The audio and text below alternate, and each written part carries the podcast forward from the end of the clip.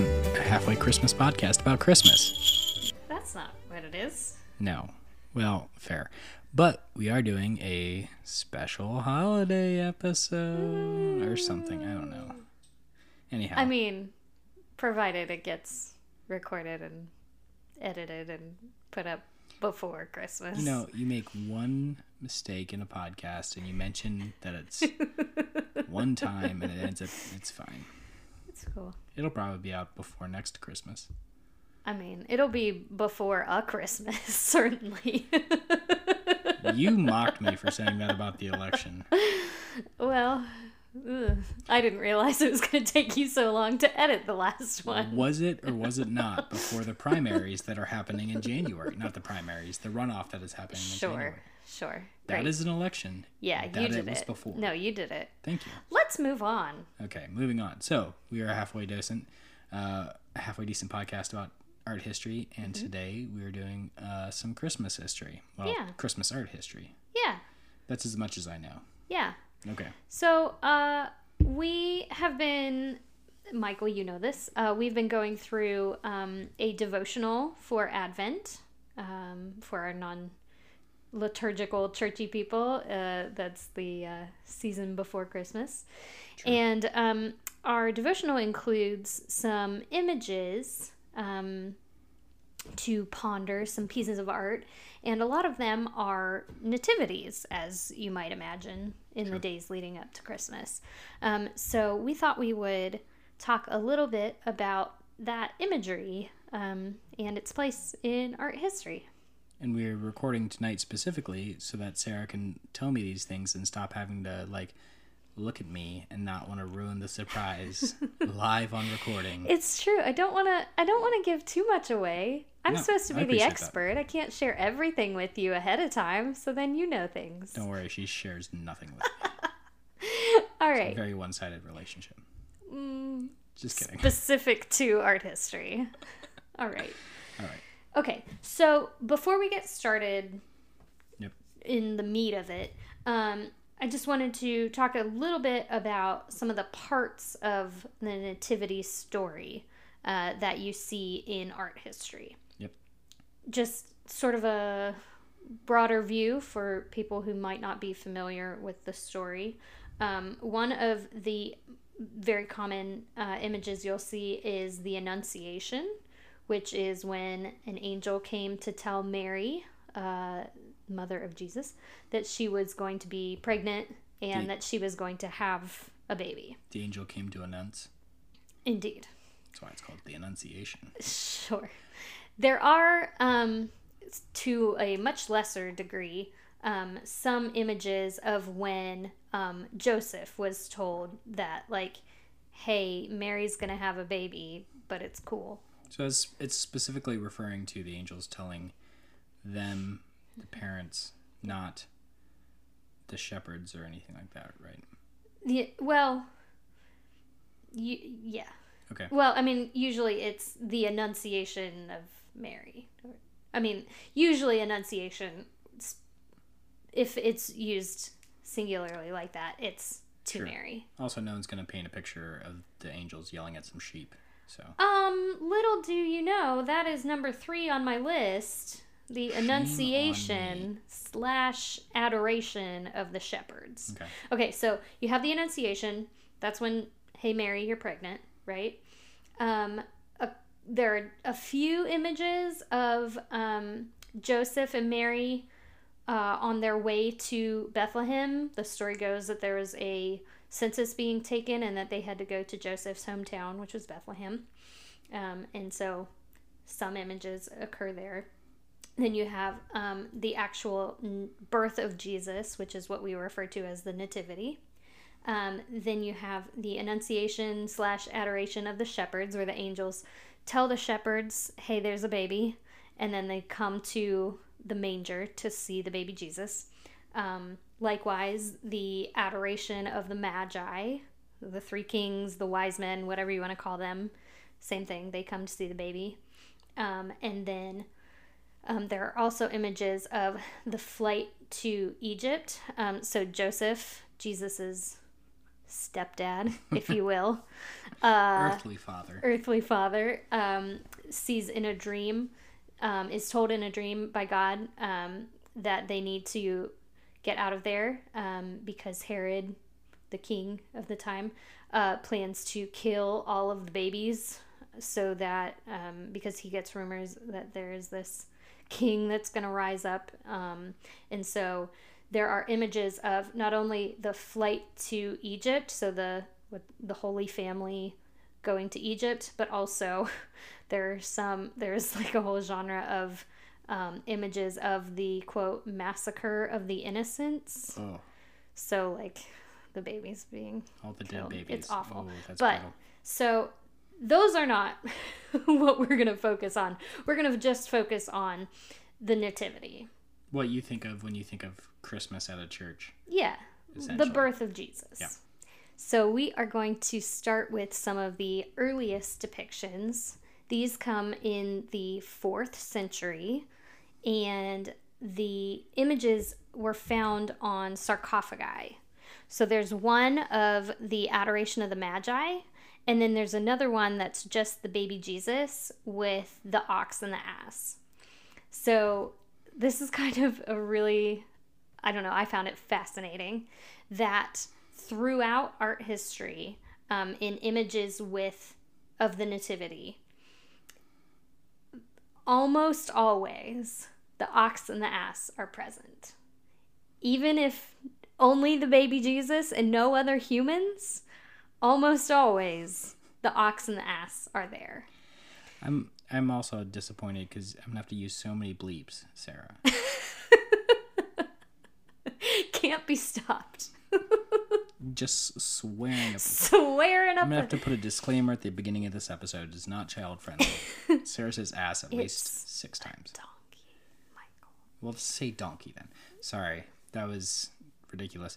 It is also interesting that um, it, it seems more accurate, too, that the Magi are actually presenting something to a toddler, which mm-hmm. is more likely at the age of what Jesus would have been when the Magi showed up and not as a child in the in the manger. So anyhow, that was interesting. Okay, so more with the ox and the ass. Yes, yeah, sorry, ox and ass. Ox and donkey, if you will. So there are a few theories or say reasons why they might appear in all this imagery. Um, so one reason is that, well, the donkey is possibly the donkey that Mary and or Joseph rode on to get to Bethlehem. Sure. And the ox, um, well, you know, the baby is placed in a manger, which is a feeding trough, basically. So that's where the animals eat from. Um, so that is one thing. Yep. Um, but also, there's this whole weird, somewhat convoluted um, history that each of the authors of the Gospels have their own beast that is associated with them. Like, and almost like their uh, star sign. Kind of. Um, and since the majority of the Nativity story comes from the Gospel of Luke, that's like what Linus is reciting in uh, Charlie the Brown Charlie Brown Christmas. Christmas. Um, and so that's where a lot of the information that we have about Jesus' birth comes from. Um, the symbol for Luke was an ox. Sure. So that's like kind of a, that feels almost like a retro, you know, in retrospect, like, oh yeah, also. But, yeah. um, The there's also a theory, which I don't know how much validity this one has, but I'm going to throw it out there because I read it, um, that it may have been seen as, um, so the ox may have been a symbol of the Jews who are weighed down by the law, and the ass as a symbol for pagans carrying the sin of idolatry, and that Jesus came to save everyone, both of those groups. Would have been a much later theory than one would think. But an interesting theory. Um, but the most likely reason is a reference to Isaiah one three that said, "The ox knoweth his owner, and the ass his master's crib," which seems to fit perfectly, kind of seems like the prophetically. Oc- the Occam's razor version of the answer to that. Sure, sure. Yeah. Um, so another thing with um, the ox and the ass, just wanted to mention the fact that the baby is placed in the manger. I don't know, this version um, on the sarcophagus doesn't really show it, but there are versions where the ox or the ass seem to be like sort of nipping at the baby Jesus, which in one on one hand, it's like, kid, you're in my food bowl. Yeah, get sure. out. But um, it's also sort of an allusion to uh, Jesus as the Eucharist. Oh, yeah. So, I don't know. It's just a fun, a fun side fact to ponder. For the, for the non-churchy folks, uh, the Eucharist is the body and blood of Christ. Yeah. So it's like uh, Holy Communion. The Eucharist is the body of Christ. Sure. And so that's what uh, we're referring to. Yeah. So that's all of that. So just that'll be a nice, fun, you know, where's Waldo of uh, the next couple of images, um, but. Mary is typically present uh, if the imagery is uh, of the Adoration of the Magi. Um, and then after the fifteenth century, Mary becomes one of the central key figures. Interesting, yeah. Okay, so then we're going to move into the Byzantine era. And this is when the nativity image takes on a new form. You good? Yeah. Okay, sorry, I thought you were going to cough. So the setting is typically a cave, specifically the Cave of the Nativity in Bethlehem. There is a church over top of it, but it is, uh, for some groups, regarded as the place of Jesus's birth. Sure. Um, yeah. And Mary lies recumbent on either a large cushion or couch, usually red, but not always. Um, Jesus is on a type of raised structure. Um, sometimes it looks like a manger. Sometimes it looks more like a table or an altar, hmm. sometimes a basket. But usually it looks like a manger that's like up on, I don't know, a pillar or a chunk of wood or something. So then those, Jesus and Mary are in the center. Usually at the bottom left, uh, Joseph is there resting his head on his hand. And in a lot of imagery of the Nativity, um, not just in the Byzantine era, Joseph is shown as, like, sleepy. And which makes him feel like a, like a dopey, kind of doesn't know what he's doing kind of dad. But we'll come back to it. Can we call him Sleepy Joe? Oh my gosh, no. Oh my gosh. Get right out. Get right out. Okay, so Joseph is in the bottom left. Sleepy Joe's in the left, right? Get out. Um, usually from the top left or somewhere on the left side, the Magi approach, usually on horseback. Um, to the right of the cave is the shepherds, which they are sometimes with and sometimes without their sheep. So other than being in like slightly grubbier clothes, no real way of knowing that they're the shepherd other than to know the structure of these sure, kinds yeah. of paintings. Um, then angels are always surrounding if there is room. In the bottom right, there is an image, um, oddly enough, a second image of Jesus being washed by midwives. Random. Yeah. Um, it's kind of interesting that the Byzantine era kind of introduces the idea that, like, surely Mary couldn't have done this on her own. She must have had midwives. And so they feature in a lot of the Byzantine paintings of the Nativity, um, in one way or another, usually washing the baby. Is was were midwives like a big thing in the Byzantine time, or I don't know. I don't know why that was surely this woman cannot take care of the Christ child alone. I don't know. She needs help. I don't know. Yeah, and that's a good thing. Like, that's a good point. I don't know if it was kind of like an idea that, like, Mary being, like, the queen of heaven sort of a thing, so she would have people to help oh, her yeah, kind of a thing. I don't... I. Yeah. I don't know, um, especially because, like, part of the whole idea is that Jesus came from such humble beginnings. I mean, laid in a manger is not, like, a place for a king. That's, like, a whole theme of the Bible. Yeah. But I I don't know. I don't know where why the, the midwives feature Weird. so prominently in these paintings, but I thought it was really interesting. It is. I agree. So then, finally, there is an old man, usually approaching Joseph, typically wearing animal skins. This is probably the weirdest figure in these paintings, but he is almost always there. Sometimes interpreted to be the prophet Isaiah, which um, a lot of Isaiah's prophecies came true in Jesus. So right. a lot of that, you know, that would make sense. Sure. But... So a lot of um, Eastern Orthodox traditions use this kind of imagery. Actually, they sort of took it from the Byzantine and continue to use this same form today, which is why Michael, our image today that was from two thousand six, looked pretty yeah. much just like this image that was from fourteen hundred. Yep. Um, but so... This guy is sometimes referred to as the shepherd tempter, which is an Orthodox term for Satan.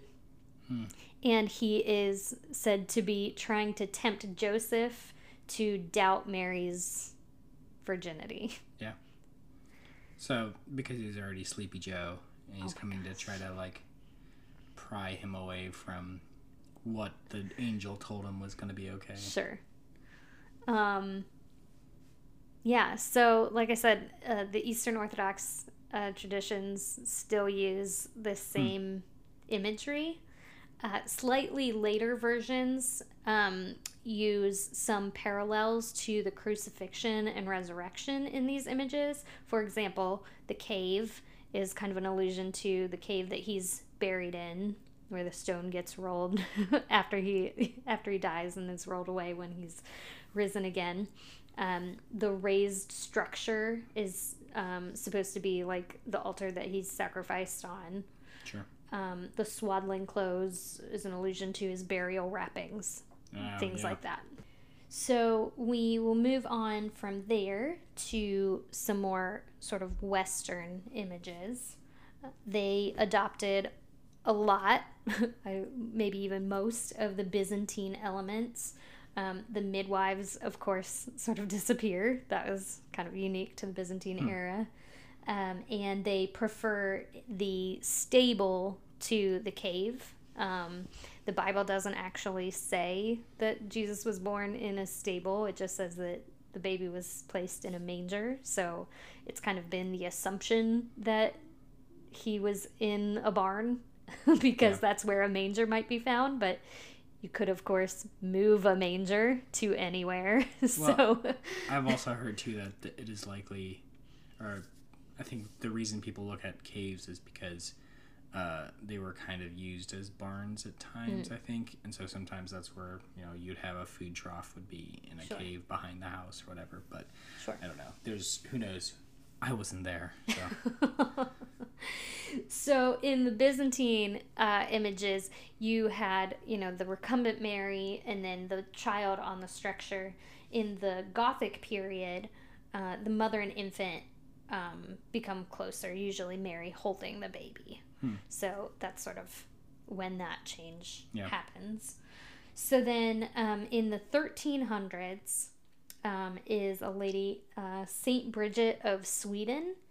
And she's this was a very popular figure, and she had a vision of the Nativity where Mary knelt before the baby and Jesus emitted light like a sun, like the sun, and Um, it was bright, the light was brighter than a candle that Joseph had brought into the stable. I don't know that it said that it was a stable, but he brought it into the room and it was brighter than the candle. So um, after this is when you start seeing uh, images of Mary. Rather than laying, she is kneeling by the baby. Mm. Um, you start seeing the child being shown with light, emitting light, um, you know, which is, of course, in the Bible, it refers to Jesus as the light of the world. So oh, that you, makes sense. I thought you were going to say it's a sign of radiation poisoning, but that makes more sense. Get right out, Michael. Well, just saying, if they had a Geiger counter, it would, honestly, a glowing child. Get right out. Okay. Um, ugh, you make me lose my train of thought. Sorry. Jesus. Oh, so this vision is also why occasionally, not always, but occasionally you'll see images of Joseph holding a candle or a lantern, and it's kind of in reference to this vision. And so then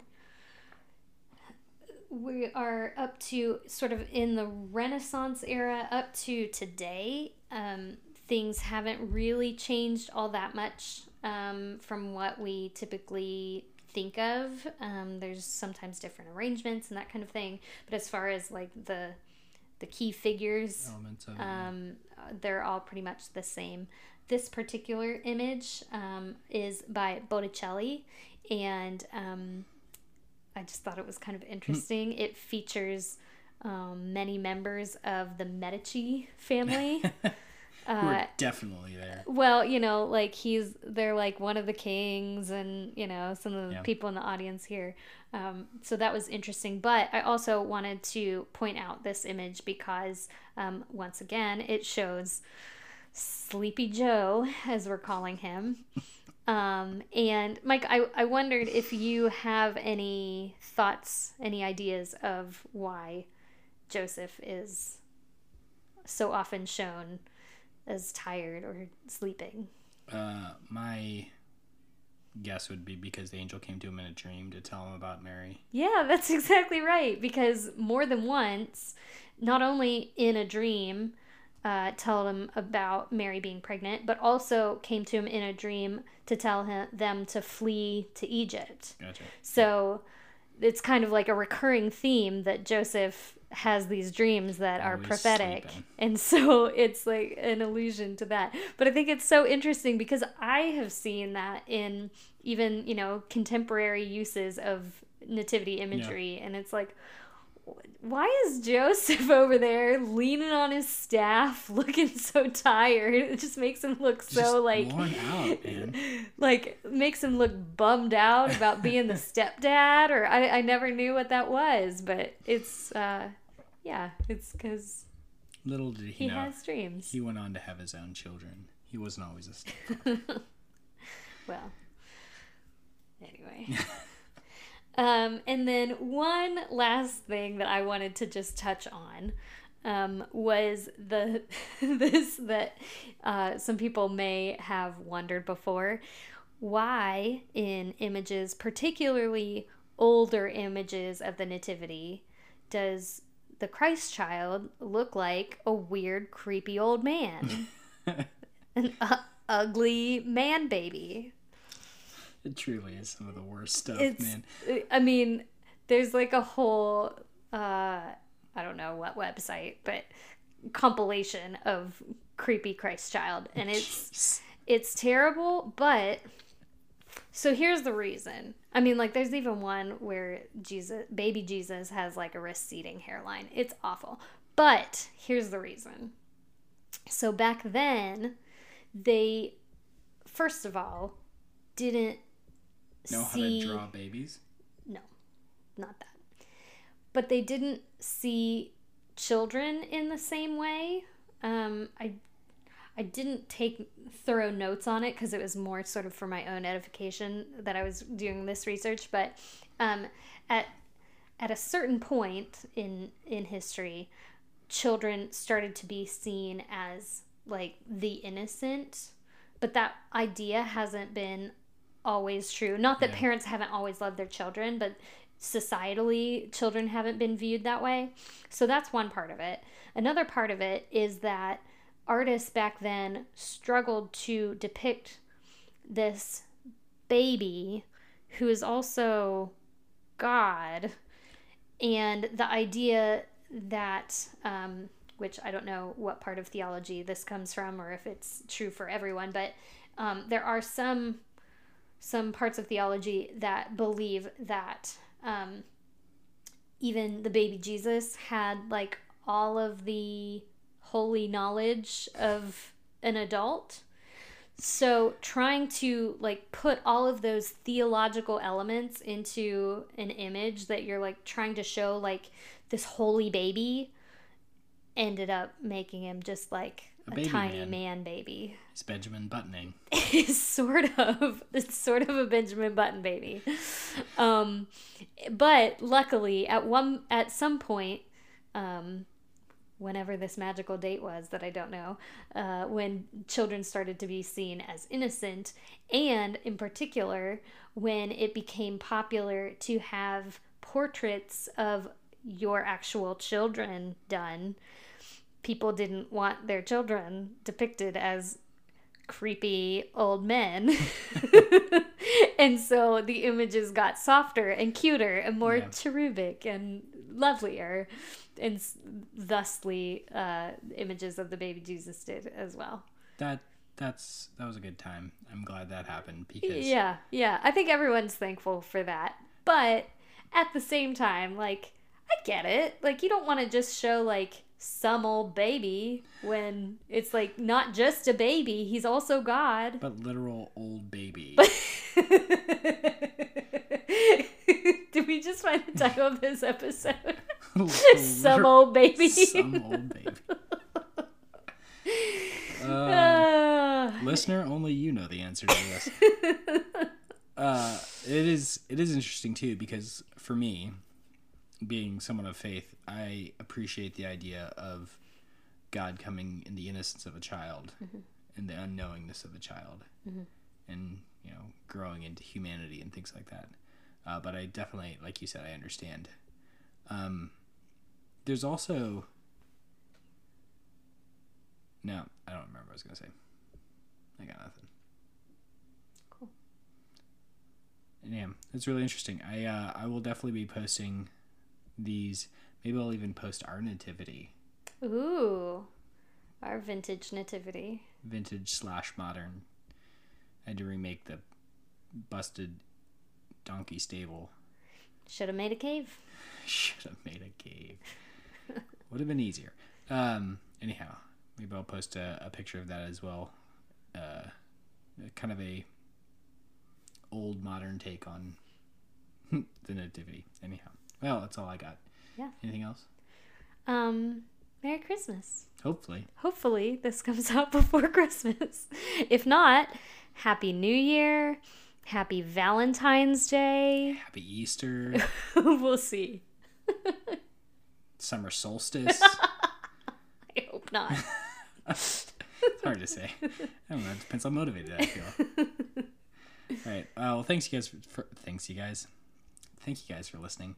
Um, check us out on Instagram if you want to see the pictures we post. It's Halfway Docent on Instagram. We're on Twitter. I don't do anything with that. Mm-mm. You can see some of the, uh, the accounts we follow on both of those, though we follow a lot of different um, art museums and stuff if you want to check out some art. We try to repost those one uh, occasionally. Sure.